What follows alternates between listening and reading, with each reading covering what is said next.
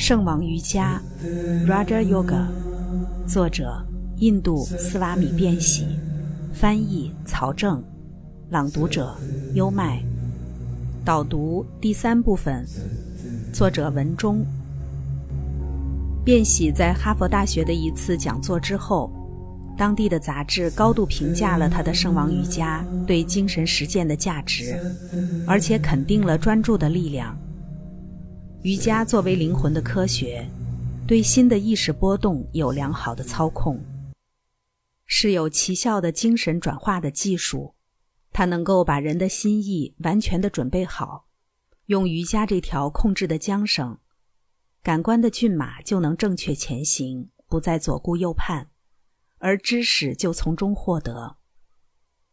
便喜在很多地方论及专注所具备的意义，譬如。专注是获得一切知识的关键，没有专注，什么都不可能。百分之九十的思想力量都被常人浪费掉了，所以他才会不断的犯错。而专门受过训练的人或心灵绝不会如此。这种专注在《博家梵歌》的第六章亦有专门描述。瑜伽行者永远应该把握自我。独居幽静，控制思想和行为，无所企盼，无所贪求，选择清静的地方，安置自己的座位。座位不高不低，铺上布、皮和居舍草，控制欲念和感官，思想集中在一点。坐上座位修瑜伽，以求灵魂得净化，身体、头颅和头顶。保持端正不动摇，固定目光在鼻尖，前后左右不张望。而早在古典的奥义书时代，瑜伽修行在森林圣者那里已经有了广泛的实践与运用。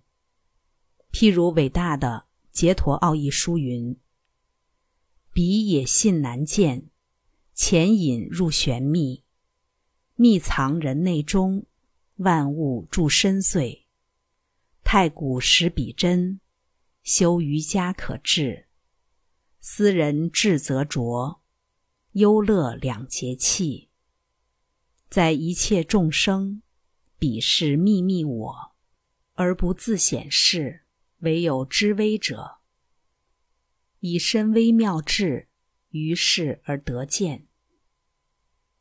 但是专注必须要勤加练习，不单是控制身体，比如感官与呼吸，更要控制好心意，因为心意尤难控制。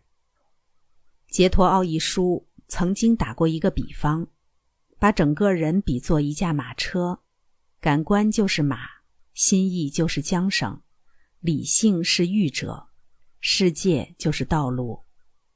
而坐在车中的主人就是我们的自我 （self）。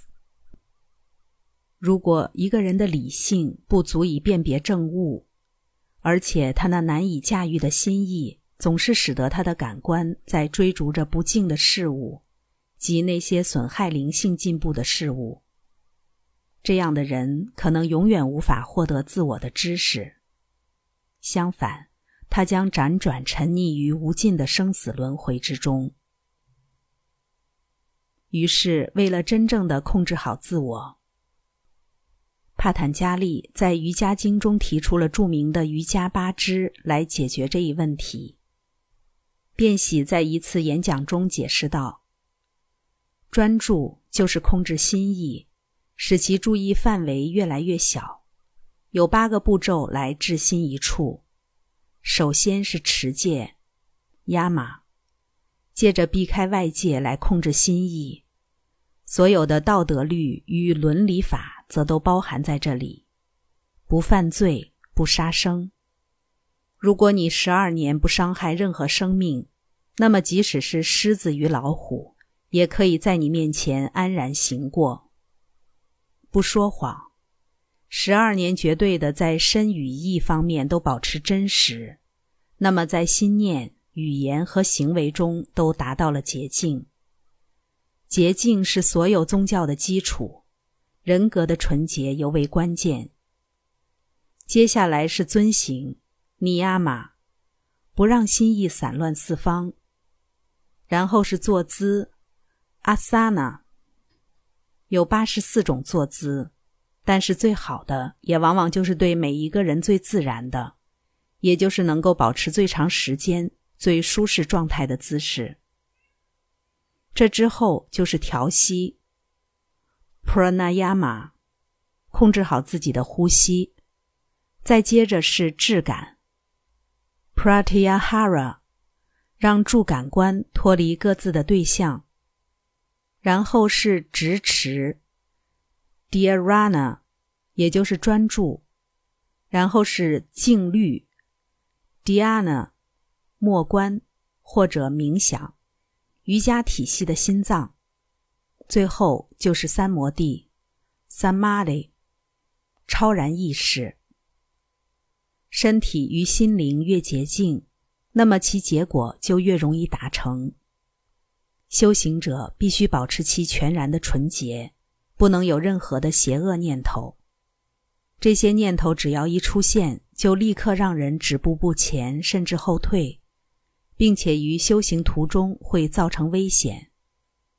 如果一直精进不息，无一日中断练习。那么最后会发现一股巨大的能量，这股能量在瑜伽里被唤作昆达里尼。这股能量在常人那里是沉睡的，它可以被不同的方式唤醒。圣王瑜伽就是最重要的唤醒方式之一。罗摩克里希那曾对门徒说道：“昆达里尼是内在意识的能量。”它看上去就像是一条盘旋在脊椎底部的蛇。当这种能量被唤醒，譬如说借着灵性训练，或被完美大师的触碰而至，它就会沿着脊椎上升，穿过一条唤作中脉的精微管道，越过七个叫做脉轮的主要能量中心，最后到达头顶。这些脉轮不是从解剖学上说的。而是从灵性意义上而言，它们代表着意识水平的提升。尽管如此，它们与身体的具体部位还是有些关系。这七个脉轮包括海底轮，位于脊椎尾端；情感轮、脐轮、心轮、喉轮以及眉轮，两眉之间的第三眼。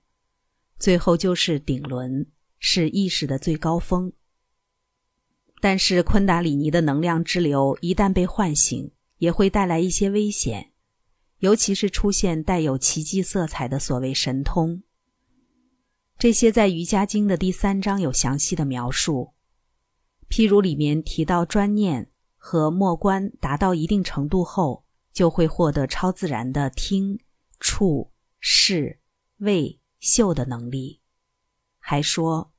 一旦松开了业对心的束缚，通晓神经流活动的瑜伽士便能进入另一个人的身体。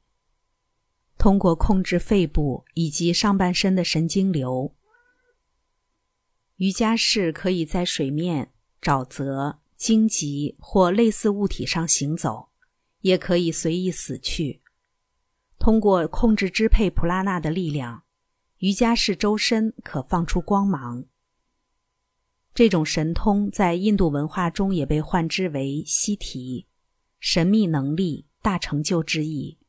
它会借着瑜伽而被显现出来。M. 伊里亚德在其《瑜伽不朽与解脱》中说，在印度，一个瑜伽士总是被认为是大西提，一个神秘力量的拥有者，一个魔法师。而我们要追问的是，这种能力是真实的吗？如若真实，那它有着什么样的意义？尤其是后一个问题，与瑜伽修行的目的直接相关。若是它让人生出大我慢，也许就根本不是好事，而离瑜伽指向的解脱之境更其遥远。所以，《瑜伽经》也说得很明白，在世俗状态下，他们是力量；但对于三昧，他们是障碍。瑜伽通过冥想的力量，调动起我们身体中隐藏着的未知能量，是为了造就觉悟，超脱生死。神通由冥想和专注带来，而冥想和专注本身是控制助根。如果相反，而让自我膨大，心生乱象，则恰好背道而驰。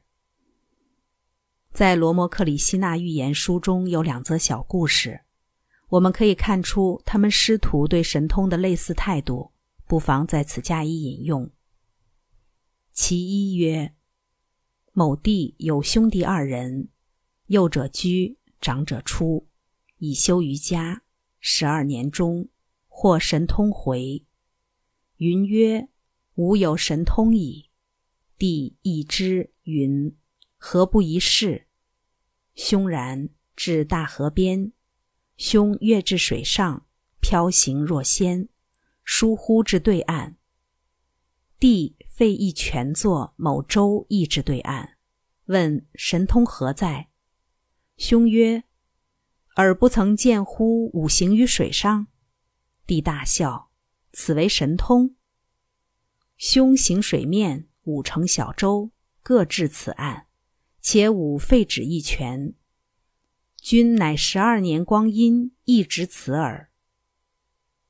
其二曰：“有一事。”或瑜伽神通甚为自得，大神毗湿奴化为一人问曰：“尊者，闻君有大神通，可得一事？”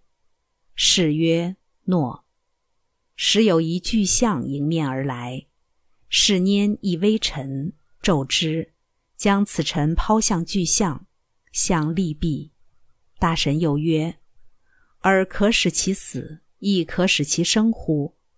是曰：“诺。”于是又拈一微尘，骤之，抛，相复活矣。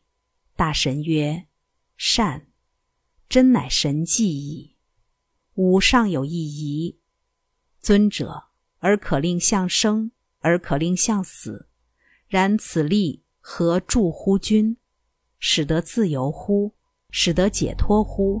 使得见神乎？”是愕然间，大神已不见矣。